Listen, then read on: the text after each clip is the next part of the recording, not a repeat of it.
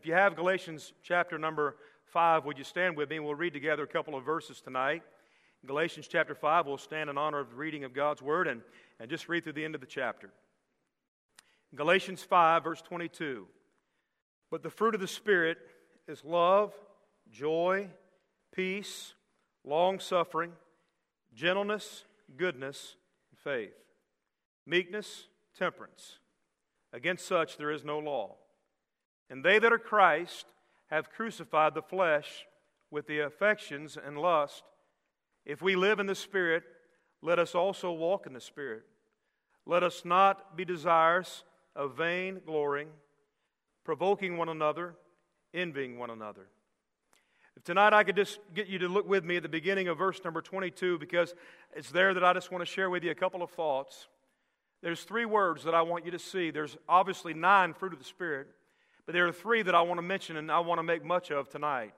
It's those simple words love, joy, and peace. Let's pray together.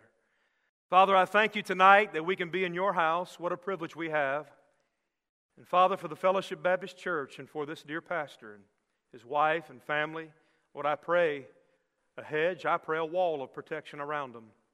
That, Father, your greatest blessing would be upon their life and ministry, and upon these dear people, and Father, for the work that you desire to do here in Columbus, Ohio.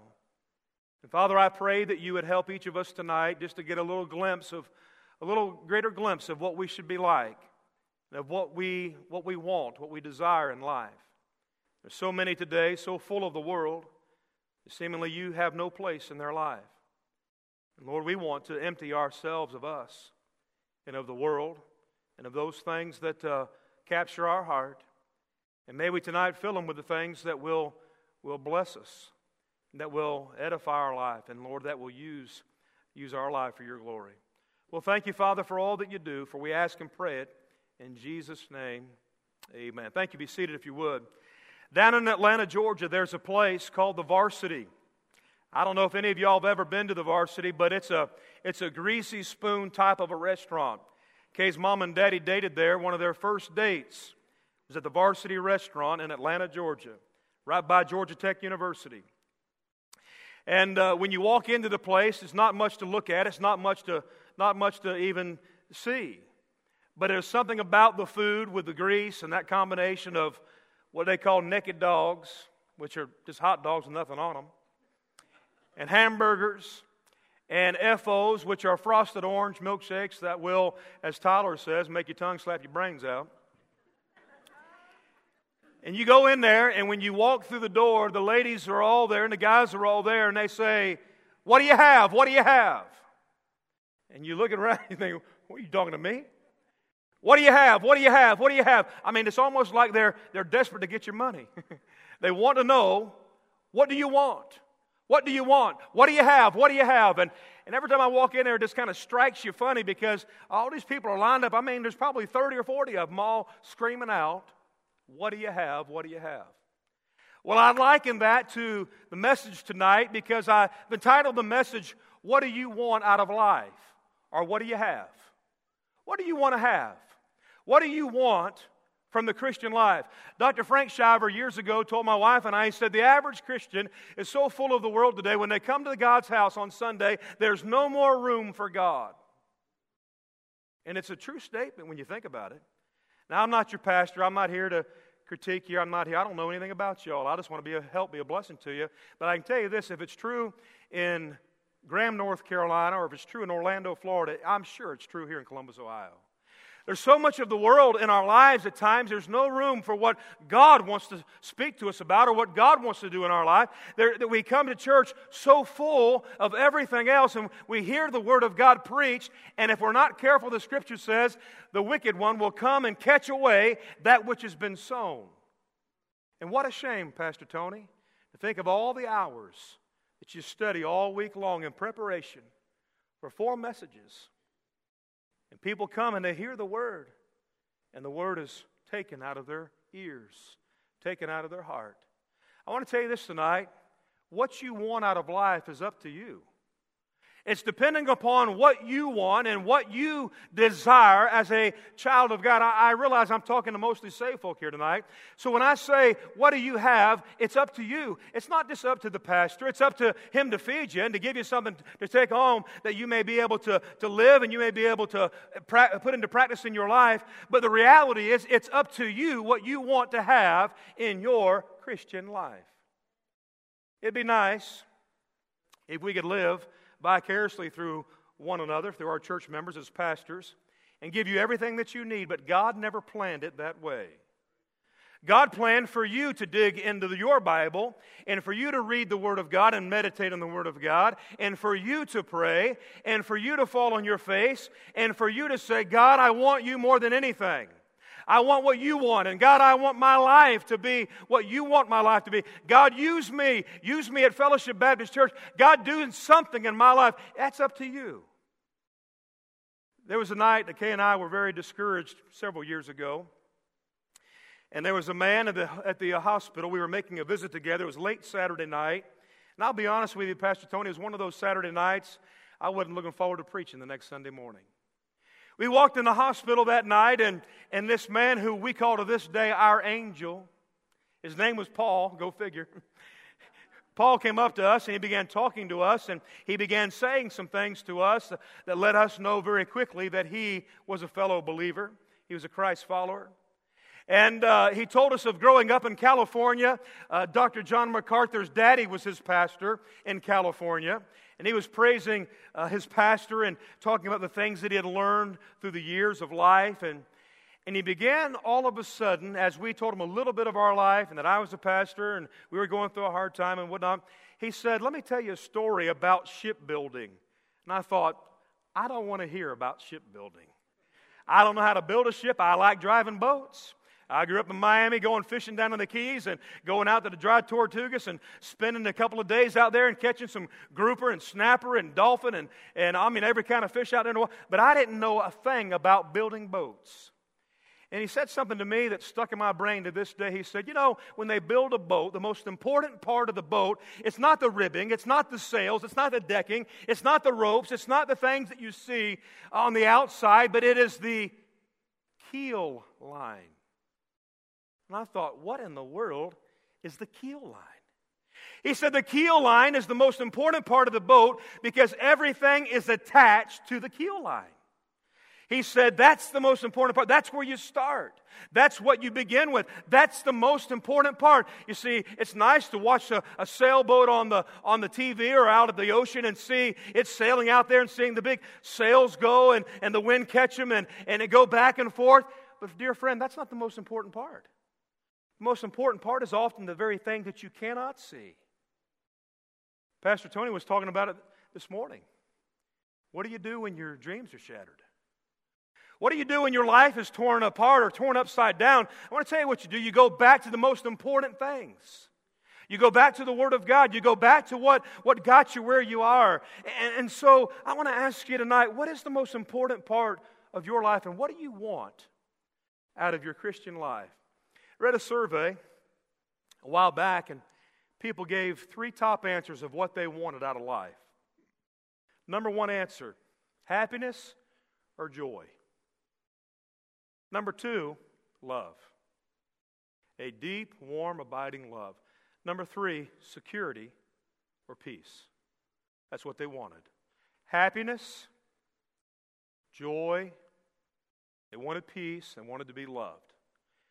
You know, if you don't get anything, would you get this tonight? The very thing that man is looking for is what God wants to give you. The very thing that people say, I want happiness, I want love, and I want, I want uh, peace, I want love, joy. The very thing that you need tonight, God wants to give you more than you even wanted. So, how can that possibly be? Because I'm going to tell you, God knows everything that you need long before you ever know it. God knows what's coming down the pike. God knows the next storm. God knows the next trial. God knows the next difficulty. God knows the next, uh, the next difficult thing that you're going to face, the next temptation, the next tough day. God knows the very next thing on the agenda for your life. And when you want happiness or joy or love or security or peace, God says, I want you to have that more than you even want it.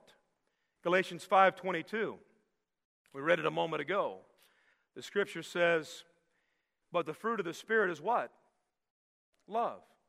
But the fruit of the Spirit is what? Joy. But the fruit of the Spirit is what? It's peace.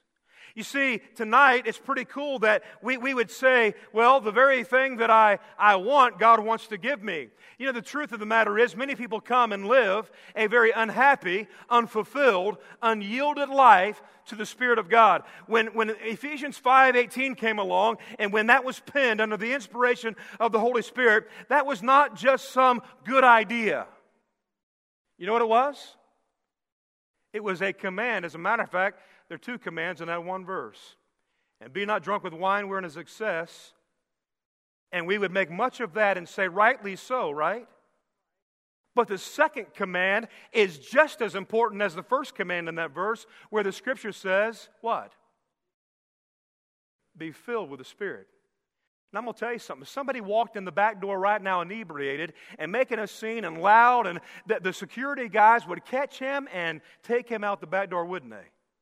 They would make much of that because they wouldn't want him disturbing the service. I mean, they would be kind and they would be nice about it and Christian about it, but they would escort him out. Why? Because they would not want him creating a scene. But let me ask you this what if a Christian came in the back door, not filled with the Spirit? Would we throw that same person out? I don't think so. Probably because we couldn't tell just by looking at the outward appearance. But I can tell, tell you how you can tell. You can listen to him talk. You can listen to them respond to the message. You can look at them and you can see. You can, you can watch their demeanor. You can, when something happens at church that they don't like, you can tell it immediately because you see how they act. Well, I don't like that. Well, who asked you? what, what, what happened about being filled with the Spirit and just being joyful and being glad and being excited and being happy? You say, I don't like everything. It doesn't matter. It ain't all up to you. You know who it really matters about? Him. A fellow one day was asked, he worked downtown Atlanta. A lot of my illustrations are from Atlanta. I went to college in Atlanta. Well, asked him, he was working downtown on the underground system, MARTA, and he was moving down there, and there were people everywhere, and they were mad. The buses were late, the, the cars were late, and all that. And some lady was standing there beside the guy, and she said, uh, she said, boy, I bet these people get on your nerves. He said, no, they don't. He said, I bet, I bet when the people get mad when the trains are delayed, they just give you a fit. He said, It doesn't matter to me. And there was one little window above his left shoulder where his boss worked. And his boss could look out that window and see what was going on. And as long as he was doing his job, his boss was happy. You know what he said to the lady? He said, There's only one person that I have to please in this whole group right here him. And I, and I liken that sometimes we get to worrying about what everybody else thinks. Listen, one of my favorite verses, I, I told Pastor last night, one of my favorite verses in the scriptures, let every man be fully persuaded in his own mind. If you're doing what you're doing for the glory of God, it doesn't matter what anybody else thinks. If you're doing what you're doing because you love God and because you want to please Him, it doesn't matter what anybody else thinks. Because one day you'll give an account to Him. I got to hurry, but I want to tell you some things tonight. Have you ever heard somebody say this? I didn't sign up for this. You ever heard that saying?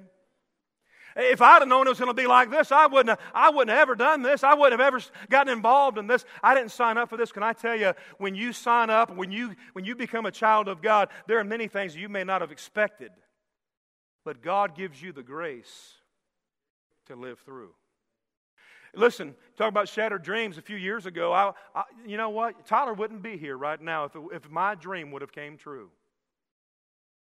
That's the honest truth. He wouldn't be here. I was paying my associate pastor $62,000 a year. And, I was, and he'd left and he went to go pastor church. I was going to hire Tyler and another guy and save 10 grand, and the church didn't want to do it. I said, Y'all are nuts. but I, I, when, whenever, when all that went down, I just backed up. Tyler backed up. And we said, God's got another plan. And as bad as I wanted my son to work for me, and as bad as I knew that, and I believed in my heart God was in it, God had another plan. God took him to Siler City for two years, and then God brought him here. Can I tell you this? If I'd have had my way, he wouldn't be here right now. But you know what I believe? I believe he's right in the center of God's will for him and Kayla's life. And to Pastor, I say thank you. Because here he is now serving God. Can I tell you, only God can take the, the brokenness of life. And, and when the things happen in life that we don't nor, normally want or that we don't want to have, God, only God can take those things and make something good out of it. I want to ask you tonight this what do you want out of life? You know what Jesus said in John 10 10? He said, I've come that you might have life and that you might have it more abundantly. I've come that you might have life, and, and, so many are living subnormal lives. I, I was asking Tyler the other day, and I, I, won't use somebody's name here, didn't give me anybody's name, but I said, Tyler, who is the man or who is the woman in your church that I mean they're always happy and they're always excited, and, and if you ask them how you doing, they say good, even if you know that they're not doing good and they're not, they're not, maybe things are not going well in their life. I say, who is the guy, who is the person? He didn't tell me anybody, not that he couldn't I started thinking, I really don't even want to know. But I can take you to Lancaster, California tonight. And I can introduce you to a man that I met years ago. And that man, I promise you, I know he's had heartaches and struggles in his life. He's had, he's had problems in his life. But every time I've met that man, and my wife knows who I'm talking about tonight, he's been the most precious, the most encouraging, the, mo- the kindest, the most supportive of his church and his pastor, and he serves. I'm going to tell you, if there's piece of trash on the ground, he picks it up. I'm going to tell you, if there's something that needs to be done, he volunteers. I'm going to tell you, if the pastor needs to go to the airport, pastor, I'm the, I'll take you. If there's anything that pastor out there needs, he's the first one to do it. And you know, it's not a, it's not a sham. It's not, a, it's not just a phase he's going through. Every year, year after year after year that I go there, he's the same. You know what I think? I was thinking, that seems so abnormal at times. And the problem is today, what seems normal has become abnormal, and what is abnormal has become normal. Can I tell you something? When the choir is singing and, and the choruses are being sung and the hymns are being sung, it is very normal for you to have a smile on your face and be enjoying what music is coming from the platform. And when the preacher is preaching, eh, to be able to say amen. You know why? Because in the South they say saying amen to a preacher is like saying sick him to a bulldog. Right? Amen? amen? Can I get a witness? Yes, amen. But this guy, every time I see him, he's the same. And you know what he does? He rubs off on others. Because you know what he wants out of life? Since the day that he got saved, he ain't ever got over it. You know what some of our problems are? We got over it. Well, bless God. I'm going to heaven. Well, bless God. I, my family's saved. Amen. It doesn't matter about anybody else's family because my family's in. What about everybody else's family? What about these little boys and girls here in the front row? What about all them little kids that came in yesterday to the Awana Grand Prix? What about the 1,440 something that came to church last Saturday, Sunday? You know, you know what I'm talking about? Eh, let me wrap this up here. Let me give you, I'm going to give you three thoughts. I'm done. What do you want out of life? Do you just want to be the status quo Christian? Or do you want to be somebody who glorifies God, who wants what God wants, and won't settle for anything less. Unyielded should not have, be in our vocabulary at church. Grieving the Spirit of God should not even be something that we, we even think about. The traits that I want, to, I want to say a few things about tonight ought to uh, be applicable to every one of us in life. Let me, let me just say a couple of things. Number one, love. What, is it, what does love mean? Look to Romans 5 with me for a moment. Romans 5, 1 through 5. Romans 5 1 through 5. If I could just read it to you here. Look at what the scripture says. It says, Therefore, being justified by faith, notice you'll find all three of the, the things we're speaking about tonight, the three fruit that we're speaking of tonight in these verses. Therefore, being justified by faith, we have peace with God through our Lord Jesus Christ, by whom also we have access by faith into this grace wherein we stand, and rejoice in hope of the glory of God. And not only so, but we glory in tribulation also, knowing that tribulation worketh patience, and patience experience, and experience hope. And hope maketh not ashamed, because the love of God is shed abroad in our hearts by the Holy Ghost, which is given unto us. For when we were yet without strength, the scripture says, in due time, Christ died for the ungodly. How many of you are thankful that Christ died for you? But you know what? I want you to see this tonight. And that is God who has given to us his amazing, incredible grace. He has given to us and he has taught us the reality of what love truly is. If I was to say to you tonight, John 3:16, every one of us could say that verse just about. You know why? Because it's a very popular verse. Who doesn't want to think that God so loved the world that he gave his only begotten Son? That whosoever believeth in him should not perish but have everlasting life. I want to believe that, and I believe it, and I preach that because why? Because it's in the Bible. You know what? When, when, when you and I as a Christian talk about love, it's not just something that we, that we just conjure up because we have feelings for somebody. I want to tell you this tonight. What the Holy Spirit wants to produce in your life is love that flows from Him. It's love that flows from a relationship with Him. Listen, you can love people that you wouldn't in the flesh love when you're a child of God. Right? You can hug people. You can love people. You can, you can relate to people that you wouldn't normally associate with because you know what I found? Sometimes some strange people come into our Baptist churches. Amen? But I want to tell you tonight, it doesn't matter how much they got in the bank. It doesn't matter what kind of clothes they wear. It doesn't matter what they drove in the parking lot. What matters is, is there a soul that Jesus Christ died in love for? You know what the world says about love? Here's what the world sings about love. What the world needs now is love, sweet love. Not bad. The world says, What's love got to do with it? The world says, You've lost that love and feeling. The world says, I just called to say I love you. The world says, I want to know what love is. The world says, love will keep us together. Can I tell you this? Probably the truest of all of them. What's going to help us through the hard times of life? And what do you want out of life? To have a love that has been infused through your spirit from God that reaches into other people's lives. That's truly what matters, church.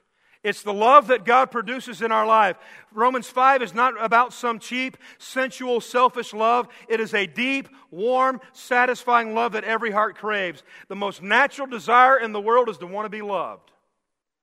Can I tell you, the Lord has given to us so very much. When I think of the, the scriptures we read a moment ago, when I think of that tribulation in chapter, or verse number 3 of chapter 5, when when I think of the, the hope that it's speaking of, and the hope that maketh not ashamed. And, and verse 5, because the love of God is shed abroad in our hearts. You know what I say? I don't know why God loved me, but I sure am glad that He did. And I can tell you this when He reached down for me, He had to reach, reach way down for me, just like He had to reach down for you. I want to tell you tonight listen to me. There's something that every one of us could do a better job at, and that is let the Holy Spirit of God produce love a genuine love. But look at that second thought very quickly, and that is the word joy. 1 John 1, would you look with me there? 1 John 1, verses 1 through 4. 1 John 1 and verses uh, 1 through 4. If I could read this to you very quickly. The scripture says this It says, uh, That which was from the beginning, which we have heard, which we have seen with our eyes, which we have looked upon, and our hands have handled of the word of life. For the life was manifested, and we have seen it, and bear witness uh, and show unto you that eternal life which was with the Father and was manifest unto us. That which we have seen and heard declare we unto you, and that ye also may have fellowship with us. And truly our fellowship is with the Father and the, with His Son Jesus Christ. And these things write we unto you that your what? That your joy may be not just a little teensy bit, but that your joy may be full. Can I ask you, when you come into God's house, do you expect God to do something, yes or no? Yeah, I expect that if there's any lost people that they would get saved. But you know, do you expect God to speak to your heart? Do you expect God to change your life when you come? It's that process of getting, getting the world out and getting, getting what God wants in our life. If you want to have joy, you can't bombard your life with the flesh and the world, the lust of the flesh, the lust of the eyes, the pride. You can't fill your life with all the junk. You know, you know why kids make great decisions when they go to camp? You know why? Because they, they get away from the TV and they get away from the music and they get away from the girlfriend, boyfriend, and all that kind of stuff. And after about the third day, they start kind of warming up to the things of God again. It generally takes about two or three days to get that much of the world out of them. And then they make the greatest decisions of their life on that third, fourth, and fifth day. I'll never forget going to the Wilds camp when I was uh, a 10th grader, when God began to speak to my heart about ministry a long time ago in 1981. We got on that school bus, yellow school bus in Miami, Florida, and drove all the way up to Taylor, South Carolina to go to the Wilds. And I remember the guy getting up there and giving us the rah rah talk that first day. And he said, The problem with you teenagers are you're apathetic to the things of God. And I thought, Who does this guy think he is? I just rode on a school bus all the way from Miami, Florida, all the way up here to come and hear him preach. But then I started realizing that he was talking directly to me. You're apathetic. You're, you're, you're just not really in tune with what God's trying to say. But you know, my, my heart changed after the first couple of days, and I began to really take in and soak in what he was saying after those first few days. And God began to get a hold of my heart. And I began to have and experience the joy that had been really lacking in my life. Like most teenagers, I went home, got rid of a bunch of junk that was in my life, and from that time to this day, I never looked back and God started doing some amazing things in my life. But you know what it took? It took getting underneath the hearing of the Word of God, and it took getting some things right in my life for me to experience that joy. Can I tell you, when I told my parents that I wanted to go into the ministry, you know, my mom said, Well, that's great, that's good. My stepdad said, You'll never have anything. You'll never, you'll, you'll never have as much as I had. And, and, but you know what? God had already done such a work in my life, it didn't matter because all I wanted was to have the peace, I wanted to have the love, I wanted to have the joy that God wanted to use my life. And I was nobody, still not. But I'm so grateful for what God brought about in my life. Psalm 16:11, "In thy presence is fullness of joy; at thy right hand there are pleasures forevermore." You know what? I can't wait for that time. I'm enjoying living the Christian life now, and we should be. But what about the day when we stand face to face before our Savior and we live in his presence for all of eternity? I don't know what I'll do. I don't know if I'll dance, I don't know if I'll shout, I don't know what I'll do. But I know one thing, I'm going to sure be grateful because he saved an old sinner like me. You know, every time I get around my pastor, who now I get to, I get to preach to on Wednesday nights, my pastor growing up in Miami started a church in 1956. Him and his wife went down to Miami and started a church with two ladies, and in a few years, the church was running a couple thousand, had a Christian school of 1,500. But every time I get to preach in front of my pastor, he comes over to me. He's now 85 years old, and he says, Good message, Rick, good message. And you know what I do? I hug him and I go up to his ear and I whisper in his ear, Thank you, Dr. Janney, for having a vision, for having a burden to come to Miami, Florida, and start this church so that I could get saved. I've never got over that. And I want to tell him every time, Thank you for your willingness to follow God. What do you want out of life tonight? What do you want from God? What do you want to do with the rest of your life? What you say, well, my life's mostly over. No, it's not. It's the first day of the rest of your life tomorrow. What are you going to do with it? Lastly, let me say this, and that is simply the peace that the Holy Spirit wants to produce in your life. If you just look with me to Philippians very quickly, Philippians chapter number 4. Philippians 4 and verse number 7. The scripture says, And the peace of God, which passeth all understanding, shall keep your hearts and minds through Christ Jesus. I wrote in the margin of my Bible, not only will he, will he help you through which passes all understanding, but the misunderstandings too. Sometimes there's things that I just don't understand. God, why? God, why me? Why this? Why this circumstance? But you know what? The peace of God is good through every circumstance and every situation of life. It's good for us all. That peace that Christians have like no one else has. The peace that we experience that, that, we, that we can't even hardly explain. You say, I don't know the last time that I've had peace in my life. Can I tell you this? If you're saved tonight, I know you've had peace at least for one moment in your life. The moment that you asked Jesus Christ to come into your life, I've yet to meet somebody who just got saved that didn't have peace. Dear friend, when God takes away your sin, He gives you the greatest gift that you've ever been given the gift of eternal life. Aren't you glad tonight that God loved you that much? That He gives you the gift of everlasting life? Aren't you glad that He, he says to you that He wants you to rejoice in the Lord? He says, Rejoice in the Lord always. And again, I say, Rejoice. Can I tell you, tonight, peace comes when you learn to accept that God does take the broken pieces of your life and make something wonderful out of it. Let our gentleness be made known unto all men. The scripture says the Lord is at hand. Let our, let our peace, let our gentleness be made known. The Lord is at hand is not telling us that He's coming soon, but rather it is indicating that He is right there with you, waiting and wanting to give you a hand. I want to close by saying this tonight a great statement that I hope you'll remember. Right praying plus right thinking plus right living leads to peace. You can hashtag that right there, okay? Right praying, right thinking, right living leads to peace.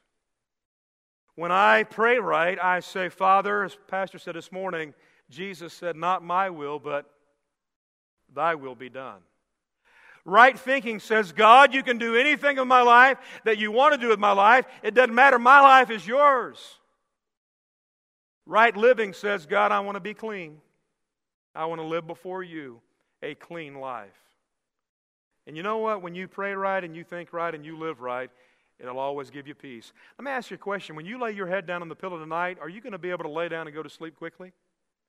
Some people can. You know why? Because their life's clean. Because there, there's no sin in their life. Because, they, because they, they know that everything's right between the Lord and them. I'm going to tell you, there's nothing like it. I read the other day that the average person falls asleep in seven minutes. Do you know that's not true for somebody, especially a child of God who's living in sin? Because they start hashing and rehashing all the things in their life. Can I tell you something? Maybe tonight you're here and you've got some secret hidden parts of your life and you've been hiding them for a long, long time. Maybe tonight God's saying to you, I want to give you peace. Why don't you come clean with God tonight? Why don't you just say, God, you can take it and, and, I, and I'll surrender. Raise the white flag up and say, God, I'm yours. God, I don't know what, it, I don't know what else to do but to surrender my life to you. I want to tell you that'll be the greatest day of your life. Peace with God is the result of having faith in Christ. Stress and worry are not in the child of God who are filled with peace. And you can have the peace that passes all understanding. Do you believe that? I can't explain it, but I can tell you this God's goal for your life is maturity, not materialism. It is holiness, not happiness. And it is giving, not getting. God wants you to mature in love, joy, and peace. He wants you to grow in holiness and love. I mean, loving people as God would love them.